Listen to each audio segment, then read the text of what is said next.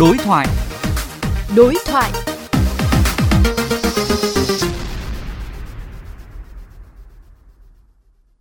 Thưa ông Vũ Hải Tùng, mùa mưa lũ ở khu vực miền Trung đang đến rất là gần, thế nhưng mà dự án cải tạo nâng cấp quốc lộ 7 thì đang chậm tiến độ. Vậy xin ông có thể cho biết là cái nguyên nhân chậm tiến độ của dự án trong thời gian vừa qua như thế nào ạ?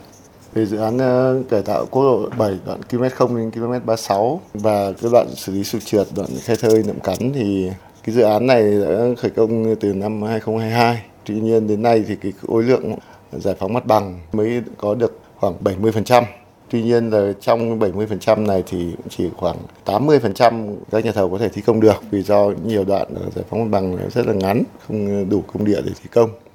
Thì việc triển khai của nhà thầu do đó cũng gặp rất nhiều khó khăn. Tuy nhiên là về phía Cục Đường bộ Việt Nam cũng như là Ban Quản lý Dự án 4 chỉ đạo các nhà thầu quyết liệt trên các cái công địa của mặt bằng có thể thi công được thì đã triển khai thi công đến 31 tháng 7 cơ bản các cái phần có mặt bằng thì các nhà thầu đều đã triển khai thi công lên cái lớp bê tông nhựa Vâng, như ông vừa cho biết thì là mặt bằng là một trong những cái điểm vướng mắc của cái dự án này. Vậy đến thời điểm hiện nay, à, những cái vướng mắc về mặt bằng đã được giải quyết đến đâu và những cái khó khăn hiện tại hiện nay như thế nào? Xin ông có thể cho biết cụ thể ạ. Các cái vướng mắc về mặt bằng của dự án quốc lộ 7 thì ngay từ đầu triển khai, có cái vướng mắc đầu tiên là triển khai song hành với các cái dự án cao tốc Bắc Nam. Nên là lượng nhân sự của các cái xã, huyện để cho công tác mặt bằng không đủ. Thì tuy nhiên đến thời điểm này công tác giải phóng mặt bằng cho cao tốc Bắc Nam thì cũng cơ bản hoàn thành. Cái nhân sự của các địa phương thì đã tập trung hơn cho dự án ờ, quốc lộ 7 còn cái vướng mắc thứ hai nữa là về xác định cái nguồn gốc đất trải qua rất nhiều thời kỳ qua rất nhiều lần giao đất giấy giao đất ngày xưa không có mốc tọa độ rõ ràng không có cự ly rõ ràng nên là cái việc xác định nguồn gốc đất đang là cái vướng mắc chính và cục đường bộ Việt Nam đang phối hợp với tỉnh để tháo gỡ các cái vướng mắc này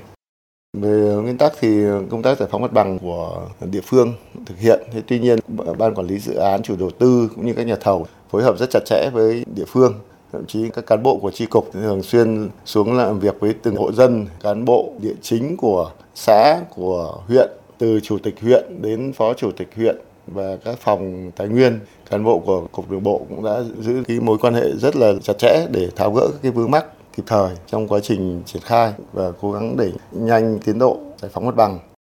Vậy thì cam kết của địa phương như thế nào trong cái việc mà à, sẽ giải phóng nốt cái phần mặt bằng còn lại là 30%? Tức vì do cái giấy tờ của người dân cấp từ chân ta luy đường bộ. Thế nhưng mà bây giờ cái chân ta luy đấy thì trên thực tế là không còn nữa. Người dân đã đắp lên ngang bằng mặt đường rồi nên là cái việc khôi phục lại này là một cái vấn đề tương đối là phức tạp phải cần có một cái hội đồng đi xác định lại những hồ sơ cũ, căn cứ ờ, thực tế hiện trường và các cái giấy tờ sổ sách khôi phục lại danh giới này nếu mà cái này không giải quyết một cách triệt để thấu đáo thì sẽ dẫn đến khiếu kiện lâu dài. Phía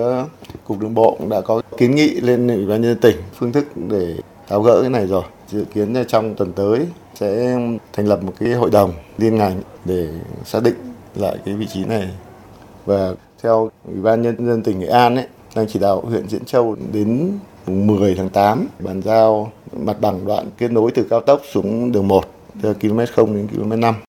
Vậy thì hiện nay thì công tác thi công trên công trường thì đã được chấn chỉnh thế nào, đặc biệt là đối với các cái nhà thầu chậm tiến độ? Nhà thầu chậm tiến độ này thực chất so với hợp đồng của họ thì cũng chưa phải là chậm với điều kiện phải có đầy đủ mặt bằng. Tuy nhiên về phía ban quản lý dự án và chủ đầu tư thì cũng yêu cầu nhà thầu ờ, lập lại cái tiến độ trên cái mặt bằng ờ, vẫn có rồi yêu cầu nhà thầu cũng phải có cái kế hoạch để cho nó phù hợp. Trong quá trình triển khai thì cũng có một số nhà thầu ờ, thực sự yếu, chậm tiến độ. Cục đường bộ, ban quản lý dự án 4 là thường xuyên có văn bản nhắc nhở và cũng có một số nhà thầu đã phải điều chuyển khối lượng